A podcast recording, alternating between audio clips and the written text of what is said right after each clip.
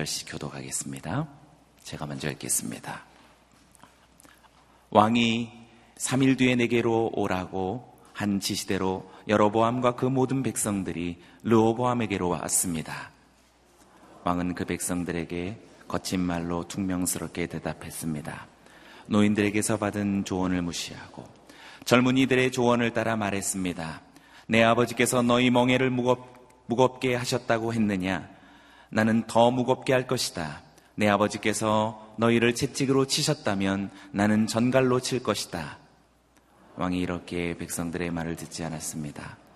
이 일은 하나님께서 하신 것으로 여호와께서 실로 사람 아이야를 통해 느바세 아들 여로보암에게 하신 말씀을 이루시려는 것이었습니다. 온 이스라엘은 왕이 자기들의 말을 듣지 않는 것을 보고 왕에게 대답했습니다. 우리가 다윗과 무슨 상관이 있는가? 우리가 이세 아들에게서 무슨 유업을 받겠는가? 이스라엘아 내 장막으로 돌아가라. 다윗이여 당신 집안이나 돌아보라. 그러고 나서 이스라엘은 자기 장막으로 돌아갔습니다. 그러나 유다의 얻어 성에 살고 있던 이스라엘 자손들은 아직 르호보암의 통치를 받고 있었습니다. 르호보암 왕이 강제 동원 노동의 관리를 맡고 있던 아도람을 보냈지만 온 이스라엘이 그를 돌로 쳐 죽이고 말았습니다. 그러자 르호보암 왕은 서둘러 자기 전차를 타고 가까스로 예루살렘으로 도망했습니다. 이렇게 이스라엘이 다윗의 집에 반역해 오늘날까지 이르렀습니다. 함께 읽겠습니다. 온 이스라엘이 여로보암이 돌아왔다는 소식을 듣고 사람을 보내어 여로보암을 회중 앞으로 불러내 온 이스라엘을 다스릴 왕으로 세웠습니다. 다윗의 집을 따르는 사람은 유다 지파밖에 없었습니다. 아멘. 오늘 이 본문으로 이준호 목사님 말씀 전해 주시겠습니다.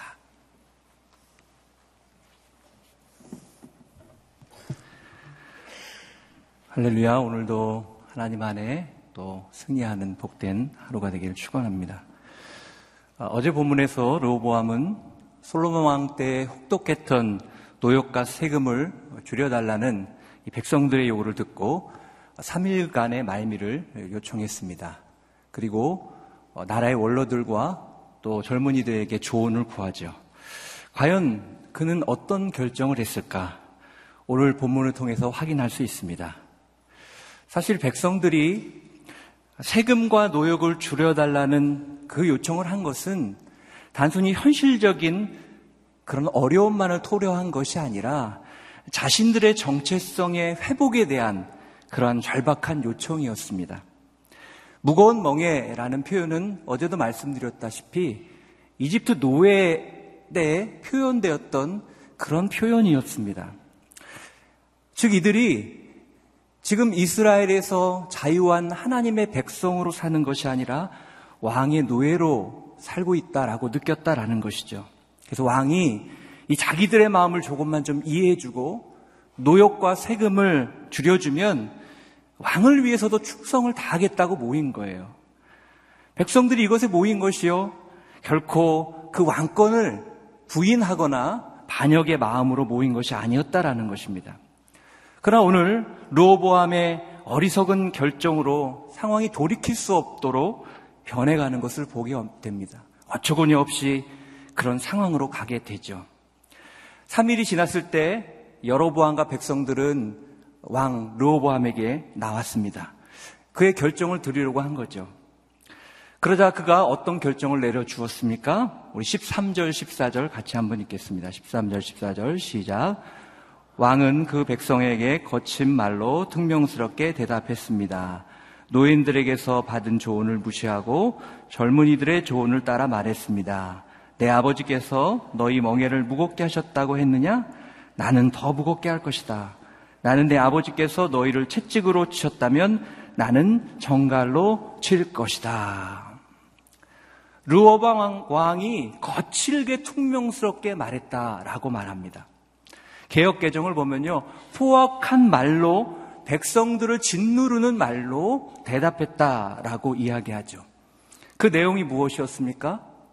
나는 너희들에게 더 큰 멍해를 지울 것이다. 내 아버지가 채찍으로 너희들을 다스렸다면 나는 전갈로 가시 박힌 채찍으로 다스릴 것이다. 포악하고 거칠게 이야기합니다. 여러분 르호보암 왕이 왜 백성들의 요구를 이렇게 포악한 분위기로 또 모습으로 반응한 것일까요? 대응한 것일까요? 첫째는 그가 감정적으로 지금 대응하고 있다라는 거예요. 그는 지금 감정에 사로잡혀 있습니다. 어제 나눈 것처럼 너희가 감히 왕인 나에게 명령을 해? 그러면서 그 마음이 정말 불편하고 분노의 감정으로 가득 차 있었다라는 것입니다. 두 번째는 권위주의적으로 반응하고 있다라는 것이죠. 사람들이 찾아와 요구하는, 백성들이 요구하는 것을 자신의 권위에 대한 도전으로 보았다라는 거예요. 감히 너희들이 어떻게 나한테 이렇게 권위주의적으로 접근하고 있었다라는 것입니다. 세 번째 경쟁심으로 대응하고 있었다라는 거예요. 백성들을 내가 다스리고 또 돌봐야 할 사랑의 대상으로 보지 못하고 자신의 경쟁의 대상으로 그리고 싸움의 대상으로 간주했다라는 것이에요. 그럴 때 백성들과 르호보암 왕 사이가 갈라지는 것을 보게 됩니다. 나는 너에게 더 무거운 짐을 지게 하겠다. 나는 채찍이 아니라 정갈로 너희들을 다스릴 것이다.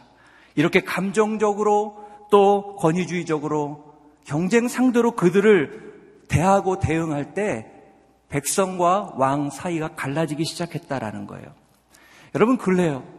우리가 군림하고자 하면 무너집니다. 사람을 잃어버리게 됩니다. 관계가 깨지게 됩니다. 가장 위대한 리더였던 예수님은 이러한 상황들 가운데 어떻게 하셨습니까? 무엇이 그분을 위대한 리더로서 사람들에게 각인시켰을까요? 그는 선생이었고 또 주님이셨지만 그분은 섬기셨기 때문에 그렇습니다. 예수님이 많이 위대한 기적들을 행하시고 또 놀라운 가르침도 주셨지요. 그런데 더 중요하게 예수님께 발견할 수 있는 그러한 위대한 리더의 모습은 섬김이었다라는 것입니다. 예수님은 죄인과 세리를 향해서 군림하지 않으셨어요. 그분은 죽음을 앞에 두고 있는 자신 앞에서 누가 더 높느냐 서로 따지고 있는 제자들 향해 꾸짖지 않으셨습니다. 조용히 대화를 준비해서 그들의 발을 씻겨주셨어요. 그리고 너희도 이렇게 하라 말씀하셨죠. 그리고 십자가에서 자기를 온전히 내어주심으로 사람들이 자신을 믿고 자신에게 나오게 하셨습니다. 여러분 그렇습니다. 섬기면 관계가 회복되고 사람을 없습니다. 그러나 군림하려고 할 때 관계가 무너지고 사람을 잃게 되는 것입니다. 그러면 여러분 군림하는 게 축복이 아닌 거예요. 군림하는 게 능력이 아닌 거예요. 우리가 죄로 오염돼서 오해할 때가 있습니다. 내가 무슨 말을 하면 꼼짝없이 들으면 그것이 내가 위대하다고 생각을 합니다. 여러분, 성경은 그렇게 얘기하지 않습니다. 예수님은 그런 방법으로 사람을 판단하고 사람을 대하지 않으셨어요. 오히려 섬김으로 그들을 변화시켰고, 섬길 때 그들의 진정한 마음 안에 눈물과 회복과 변화가 있었다라는 것이죠.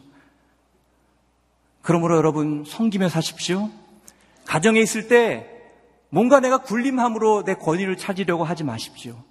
직장 가운데서도 성기는 종의 자리를 선택하십시오. 하나님은 여러분을 통해 무너진 관계를 회복시키고 사람들을 모으게 하는 그러한 놀라운 역사를 이루실 것입니다. 르호보암 왕은 이렇게 군림하려고 하는 마음에 사로잡혀 있었기 때문에 분별력과 지혜를 잃었어요. 그러므로 13절에 보면 노인들의 조언을 무시하고 어리석은 젊은 이들의 조언을 선택하게 됩니다. 우리는 여기서 또 하나 발견할 수 있는 것이 있어요. 주변에 어떤 사람이 있는가, 그것이 얼마나 중요한가라는 거예요. 만약 젊은이들이 노인들처럼 그 마음처럼 감정에 사로잡혀서 지금 정말 잘못된 생각과 행동을 하고 있는 르호보암에게 친구로서 또 신하로서 좋은 자로서 올바른 조언을 해줬더라면 르호밤이 어떤 선택을 했을까 하는 안타까운 마음이 듭니다. 아마 르호보암이 감정적으로 권위주의적으로 또 경쟁심으로 대응하는 것을 포기하고 합리적으로 결정을 할 수 있지 않았을까요? 옆에 누가 있느냐가 중요합니다. 친구 따라 강남 간다는 이야기가 우리 안에 있죠. 내 주변에 영적인 지혜가 있고 하나님의 마음을 가진 사람들이 내 주변에 다 포진돼 있다면 그 인생이 얼마나 풍성할까요? 저는 여러분들에게 이런 친구가 있었으면 좋겠습니다. 하나님의 마음을 정확히 전달해 줄 수 있는 친구가 있기를 바랍니다. 여러분이 잘했으면 잘했다고 칭찬해 줄 수 있고 여러분이 영적으로 잘못된 길을 갈 때 그것이 잘못되었다고 정확히 말해 줄 수 있는 그런 동역자가 있기를 바랍니다. 만약에 여러분의 아내가 남편이 여러분의 가족이 그런 좋은 친구여 동역자라면 얼마나 좋을까요? 여러분의 순장님이 그러한 친구라면 얼마나 내 삶이 더욱더 복되겠습니까? 저는 여러분들이 그런 친구를 갖기를 바라고 여러분이 또한 그런 친구가 되어 줄 수 있기를 바랍니다.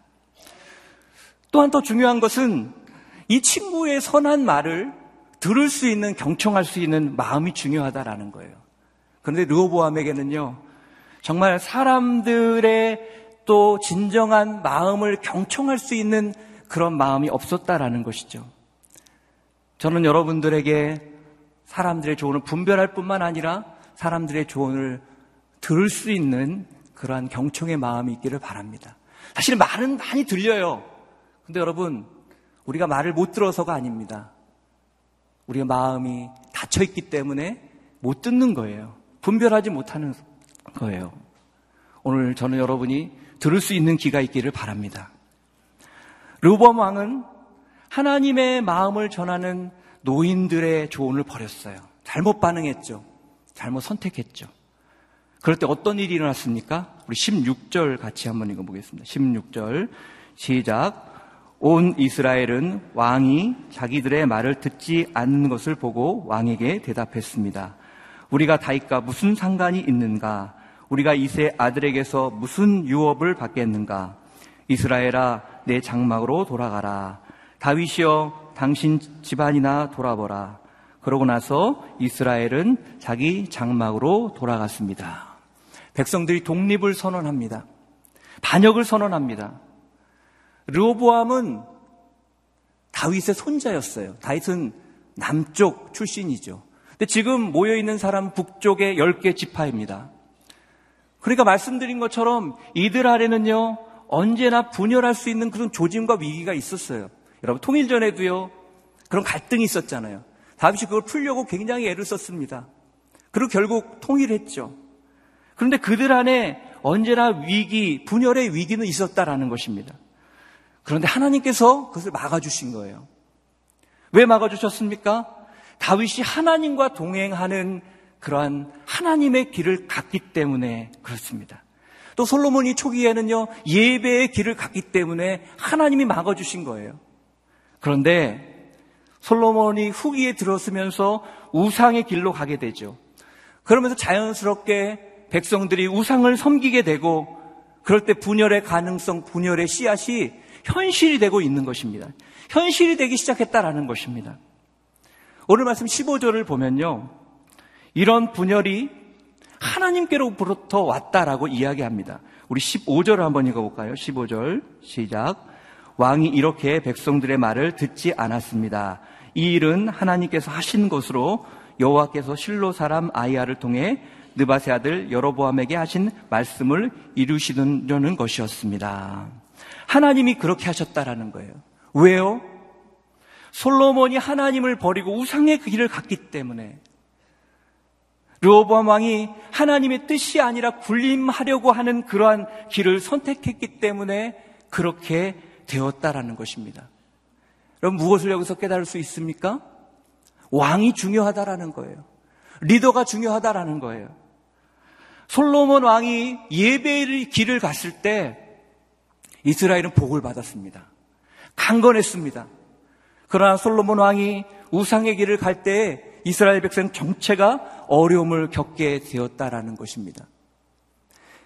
예언의 말씀처럼 솔로몬의 아들 르호보암이 스스로 어리 때, 어리, 어리석고 그릇된 길을 선택할 때그 나라가 분열되기 시작했다라는 거예요. 슬픈 결과죠. 엉뚱한 결과죠. 그렇습니다. 한 사람의 리더가 중요하다라는 거예요. 여러분, 가정에서, 가정의 리더인 부모가 중요합니다. 교회 리더가 중요합니다.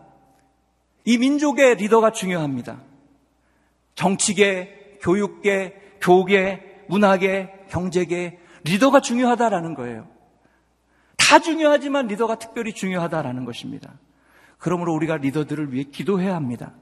하나님이 이 민족을 위해서 하나님 이 민족을 붙들어 달라고 또 내가 속한 모임 그룹의 리더를 붙들어 주십시오. 거룩한 길을 가게 해 주십시오. 그리고 주변에 올바른 충고를 할 수 있는 사람들을 붙여 주십시오. 이 땅의 리더들이 받은 결정을 하고 또 늘 말씀 안에 기뻐할 수 있는 인생이 될 수 있도록 우리는 기도해야 한다라는 것입니다. 여러분, 이 땅의 리더를 위해서 기도하고 계십니까? 여러분, 잘못했다고 평가한다고 리더가 변하지 않습니다. 여러분, 그들을 향해 원망하고 따진다고 변화되지 않습니다. 기도해야 변화됩니다. 우리가 기도하면 하나님께서 변화시켜 주시겠다고 말씀합니다. 하나님께서 그래서 이렇게 약속하셨죠. 우리 역대하 7장 14절 말씀을 같이 한번 읽겠습니다. 7장 14절 시작. 내 이름으로 불리는 내 백성들이 악한 길에서 돌이켜 스스로 낮아져 기도하고 내 얼굴을 구하면 내가 하늘에서 듣고 그들의 죄를 용서하고 그 땅을 고칠 것이다. 저는 여러분의 기도가 이러한 기도가 되기를 바랍니다. 여러분의 기도가 이 땅의 리더를 깨우고 변화시키는 그러한 기도가 되기를 바랍니다. 그리고 혹시 여러분들이 어떤 자리에 리더로 서 계시다면 저는 여러분들이 섬김의 리더, 거룩의 리더, 또 복의 통로로 쓰임받는 리더가 되시기를 바랍니다. 오늘 본문을 보면 하나님을 떠나 어리석은 감정 가운데 행동하는 모습이 얼마나 안타깝고 어리석은지를 보게 됩니다. 르오보암의 어리석은 이 결정으로 북쪽 10개 지파가 심지어는요, 자신들이 그렇게 칭찬하고 때로는 존경했던 다윗조차 조롱하면서 자기네 집으로 돌아가 버립니다. 그래서 여러분 16절에 보면 뭐라고 말하죠? 이세 아들에게서 다윗에게 다윗을 향해서 이세 아들에게서 우리가 무슨 유업을 받겠느냐? 더 나가 이렇게 말합니다. 다윗이여 당신 집이나 잘 돌아보세요라고 이야기합니다. 여러분 이들의 감정의 골이 얼마나 깊은지를 보여주는 대목입니다. 이것은 단순히 집으로 돌아간 것을 의미하는 것이 아니죠. 반역을 선포한 것입니다. 독립을 선언한 것입니다. 그런데 안타까운 것은 르호보암만 지금 이 심각한 사태를 올바로 인지하지 못하고 있었다라는 것입니다. 그래서 세겜에 머물면서 강제 노역을 맡은 아도람이라는 사람을 이스라엘로 보내요. 만약 그가 이 아도람을 사람들의 동요를 진정시키기 위해서 보냈다면 그는 사람을 잘못 선택한 거죠. 아니, 그가 선포한 것처럼 협박하고 정갈로 다스리기 위해서 아도람을 보냈다면 그는 사태의 심각성을 아직도 모르고 있는 거예요. 이스라엘은 이 아도람을 돌로 쳐 죽입니다. 여러분, 왕이 보낸 사람을 쳐 죽인 거니 왕을 쳐 죽인 거예요. 무서운 것입니다. 그제야 그가 이 심각성을 깨닫고 도망갑니다. 겨우 예루살렘으로 도망가 생명을 보존해요. 이로써 예언자 아이하의 예언이 이루어지는 순간이었습니다. 우리 20절을 한번 읽어볼까요? 20절 시작. 온 이스라엘이 여로보암이 돌아왔다는 소식을 듣고 사람을 보내어 여로보암을 회중 앞으로 불러내 온 이스라엘을 다스릴 왕으로 세웠습니다. 다윗의 집을 따르는 사람은 유다 지파밖에 없었습니다. 이제 여로보암을 왕으로 세웠다. 예언자 아이야를 통해 주신 말씀이죠. 예언의 성취입니다. 그런데 참 마음이 씁쓸해요. 하나님께서 르오보암에게 기회를 주셨잖아요. 그런데 그는 그 기회를 개혁과 회복의 기회로 삼지 못하고 백성들의 마음을 오히려 자극함으로 나라를 분열케 하는 그러한 주인공이 되었다라는 거예요. 좋은 쪽의 주인공이 돼야 되는데 나라를 분열시키는 주인공이 되었다라는 것입니다. 물론 이것은요, 아이야를 통해 주셨던 여로보암에게 주신 말씀의 성취입니다. 하나님의 섭리입니다. 그럼에도 불구하고 르호보암은 그 책임을 회피할 수 없다라는 거예요. 여러분, 하나님의 섭리, 우리가 섭리를 오해합니다. 하나님의 섭리는요, 하나님께서 계획하셨기 때문에 우리를 그렇게 억지로 악하게 만들고 나쁘게 만드는 것이 아닙니다. 어떤 분은 어려움이 오면요, 하나님이 꼭 모두 그렇게 하신 것처럼 하나님을 원망합니다. 하나님의 작전과 계획은 그런 것이 아니에요. 하나님이 계획하셨지만 무엇을 통해 이루세요? 하나님이 일부러 르호보암의 마음을 조종해서 그렇게 선택하게 했을까요? 성경에 보 그런 내용이 아무것도 없어요. 르호보암이 스스로 악한 길을 선택해 가는 거예요. 스스로 어리석은 길을 선택해 가는 거예요. 오히려 하나님은 그에게 기회를 준 것이죠. 여러분, 우리의 인생을 인도하시는 것도 그렇습니다. 물론 크게 보면 넓게 보면 하나님이 모르는 건 없, 없기 때문에 하나님이 나 허락하신 것이죠. 그러나 하나님의 작정은 하나님의 섭리는 그럼에도 불구하고 하나님은 우리를 믿으시고 우리가 다른 선택을 하기를 원하시는 것입니다.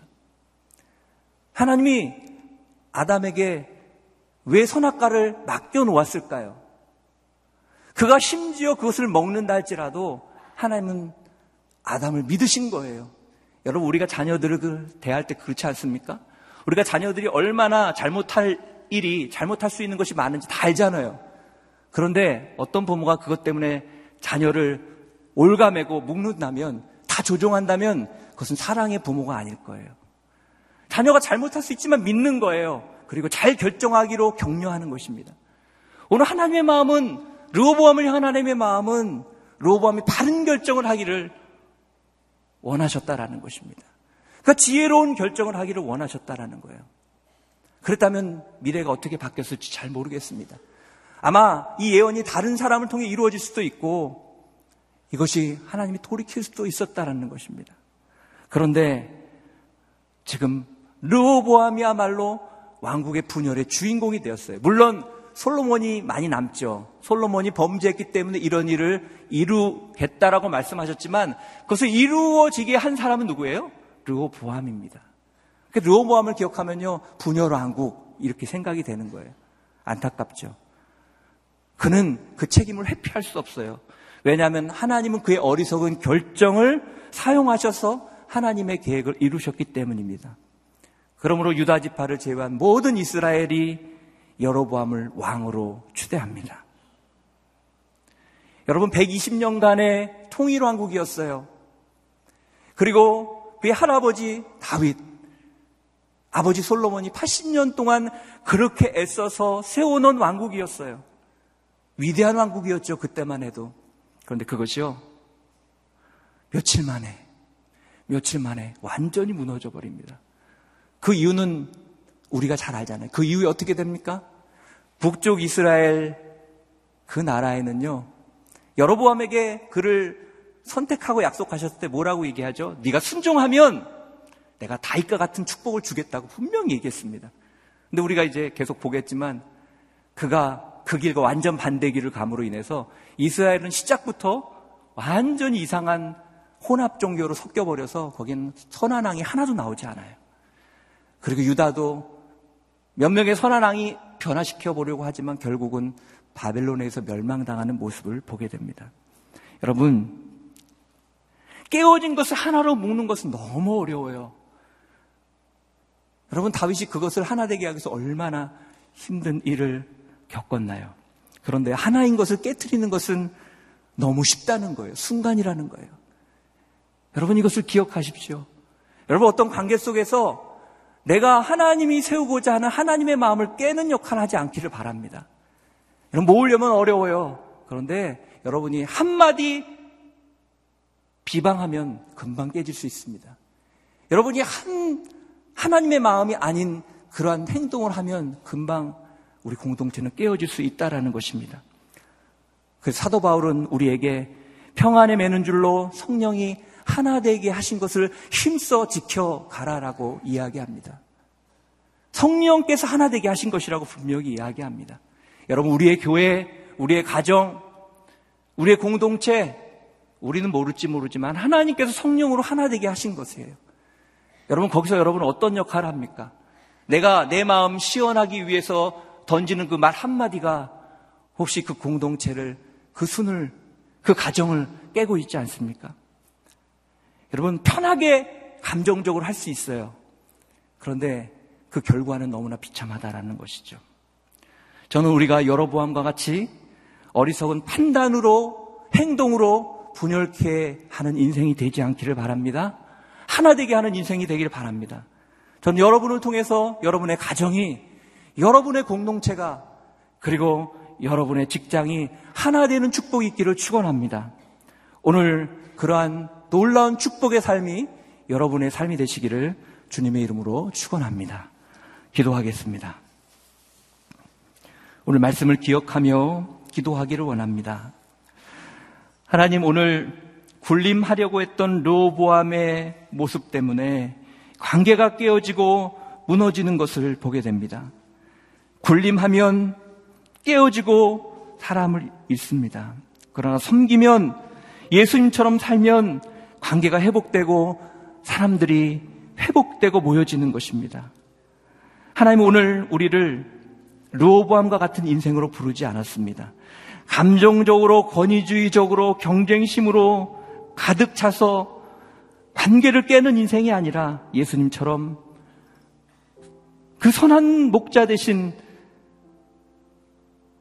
예수 그리스도처럼 우리를 세우기를 주님은 원하십니다. 이 시간 한번 기도할 때 하나님 우리가 군림하려는 인생 내가 무엇을 얘기함으로 사람들이 움직이는 것을 바라보면서 기뻐하는 인생이 아니라 오히려 종이 되어 섬기는 인생을 결정하게 하여 주시옵소서. 그럴 때 내가 있는 곳에 사람이 모이고 또 회복이 일어나고 하나님의 마음이 부어지는 놀라운 축복이 나타나게 하여 주시옵소서. 내가 하고 싶은 말을 쉽게 함으로 내 마음이 편하지만 사람을 분열케 하는 인생이 아니라 정말 주님 마음처럼 섬기고 사랑하고 그리고 본이 되는 그러한 믿음의 인생 살 수 있도록 축복하여 주시옵소서. 오늘 우리에게 그런 모습이 있었다면, 그런 성격이 있었다면 하나님 고쳐 주시옵소서. 용서하여 주시옵소서. 새롭게 하여 주시옵소서. 이 시간 주님 앞에 우리 자신을 고백하며 기도하며 나가기를 원합니다. 기도하겠습니다. 사랑하신 하나님 아버지, 오늘 로보암의 모습을 통해서 하나님 군림하려는 사람의 그 결과가 어떤지 우리를 보게 하시니 감사를 드립니다. 그렇습니다. 주님, 군림하려고 할 때 관계가 깨어집니다. 사람들을 잃게 됩니다. 그럼에도 불구하고 그것이 세상적으로는 축복인 것을 알고 잘못 알고 그 군림하려고 하려는 모습이 우리 가운데 있음을 고백합니다. 하나님 그렇지만 오늘 그것을 내려놓기를 원합니다. 나의 마음속에 군림하려고 했던 태도, 말들 용서하여 주시고 오늘 예수 그리스도처럼 섬김의 자리, 종의 자리로 감으로 말미암아 진정 하나 되게 하는 사람으로 살아가게 하여 주시옵소서. 하나님, 나를 통해서 하나님 관계가 회복되게 도와주시옵소서. 혹시 우리 가정 가운데 무너진 관계가 있다면, 우리 공동체 가운데, 우리 직장 가운데 무너진 관계가 있다면, 하나님 나를 통해 회복되게 하여 주시옵소서. 하나님, 오늘 하나님 마음으로 서기를 소망하오니, 내가 오늘 기도할 때 새 마음으로 하여 주시옵소서. 새 영을 부어 주시옵소서. 내 태도가 변화되게 도와주시옵소서. 나의 성격이 변화되게 도와주시옵소서. 오늘 그래서 예수 그리스도를 본받는 자로 주님의 제자로 예수님처럼 살기로 결단하며 나아가는 한 영혼 한 영혼마다 주님 그 삶이 더욱더 아름답게 하나님 회복의 사람으로 하나님 영혼들을 하나님 위로하는 사람으로 삼아 주시옵소서. 주님 우리의 모든 연약함을 주께 올려드립니다. 하나님 붙들어 주시옵소서. 성령이 민주하여 주시옵소서. 우리 가운데 함께하여 주시옵소서.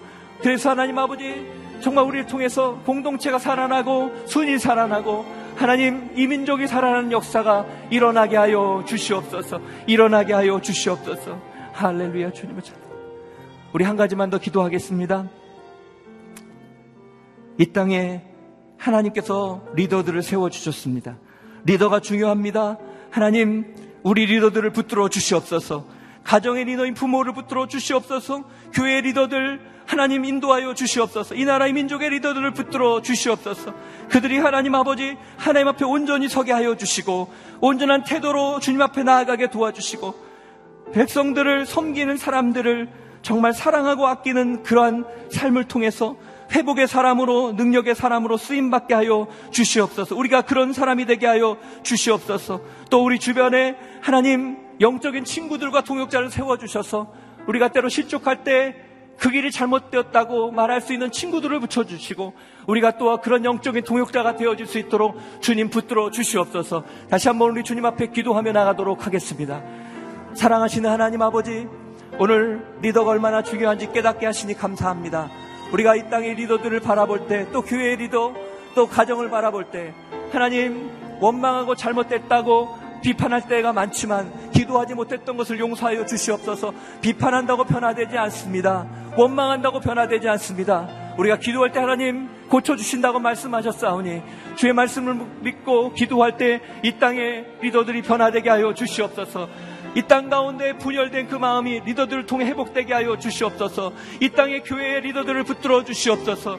참으로 교회 리더들이 회개하고 주님 앞에 겸손히 설 때 이 땅에 분열된 교회들이 회복되게 하여 주시고 이 나라의 민족의 분열됨이 회복되게 도와주시고 하나님 가정에 나눠진 마음이 모아지는 역사가 나타나게 도와 주시옵소서. 하나님 우리 주변에 진정한 영적인 친구들을 세워주시고 내가 잘못됐을 때 잘못 같다고 이야기할 수 있는 좋은 영적 동역자들을 세워 주시옵소서. 하나님, 내가 또 그런 동역자가 되어 주기를 원합니다. 하나님, 나의 만족과 이익이 아니라 주님의 나라를 바라보며 정말 하나님의 마음으로 동역하고 세워나가는 축복이 우리 모두 가운데 부어지게 하여 주시옵소서. 오늘 하나님 우리에게 주신 말씀을 통하여서 오늘 믿음으로 살아가는 하루가 하루가 되기를 원합니다. 하나님 우리를 붙들어 주시고 그렇게 주님의 손 안에 쓰임 받는 하나님의 복을 누리고 나누는 그런 아름다운 인생으로 이곳에 계신 한 분한 한 분을 붙들어 주시옵소서 인도하여 주시옵소서 사랑하시는 하나님 오늘 우리에게 이 땅을 살아가는 태도가 무엇이어야 하는지 깨닫게 하시니 감사를 드립니다. 하나님, 우리는 군림하는 게 권위가 있다고 착각할 때가 있었습니다. 그것이 힘이라고 생각할 때가 있었습니다. 그러나 전능하시고 모든 것 위에 뛰어난 주님은 종으로 섬기심으로 모든 것을 변화시켰던 것처럼 오늘 우리가 다시 한번 성김의 자리로 가기를 결단하게 하여 주시옵소서. 하나님, 우리에게 영적으로 잘못된 길을 갔을 때 정확하게 이야기해 줄 수 있는 친구가 있게 하여 주시고, 하나님, 우리가 그런 친구가 되게 하여 주시옵소서. 한 사람의 리더가 얼마나 중요한지를 보게 하시니 감사합니다. 우리가 리더들, 이 땅의 교회의 민족의 리더들을 바라보며 비판하고 불평하는 인생이 아니라 기도함으로 그들을 하나님 안에서 변화시키고 또 이 땅의 회복과 교회의 회복을 바라보며 기도하는 믿음의 사람, 능력의 사람들이 다 될 수 있도록 성령님 기름 부어 주시옵소서. 오늘 하루가 그런 축복의 통로로 살아가는 그런 중보자로 살아가는 우리 모두가 될 수 있도록 성령님 역사하여 주시옵소서. 그렇게 함께 하시고 인도하시는 주님을 찬양하오니 이곳에 계신 한 분한 한 분의 인생을 통하여서 영광을 받아 주시옵소서. 할렐루야 주님을 찬양합니다. 이제는 우리 구주 예수 그리스도의 내와 하나님 아버지의 그 크신 사랑과 성령님의 교통하심과 역사하심의 은혜가 오늘 섬기는 자로 또 진정한 친구가 되기를 소망하는 마음으로 이 자리에 주님 앞에 선 사랑하는 성도들 그 삶과 그 비전과 그리고 일터 위에 그리고 우리의 자녀들 위해 이제로부터 영원까지 함께 하시기를 간절히 축원하옵나이다. 아멘.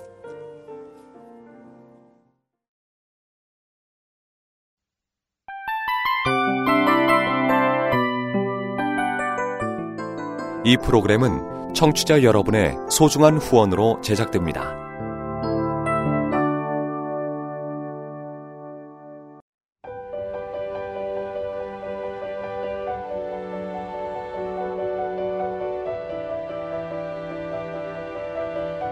세상에는 수많은 교회들이 있지만 더 깊이 있는 말씀 강해를 찾기 위해 크기로만 교회를 선정하지 않습니다. 보다 좋은 영적 콘텐츠를 더 많이 나누기 위해 방송비를 받지 않습니다. 1년 365일 복음만 전하고 싶어서 우리는 광고를 하지 않습니다. 온누리의 복음을 땅끝까지 CGN TV와 함께 땅끝 성교사가 되주세요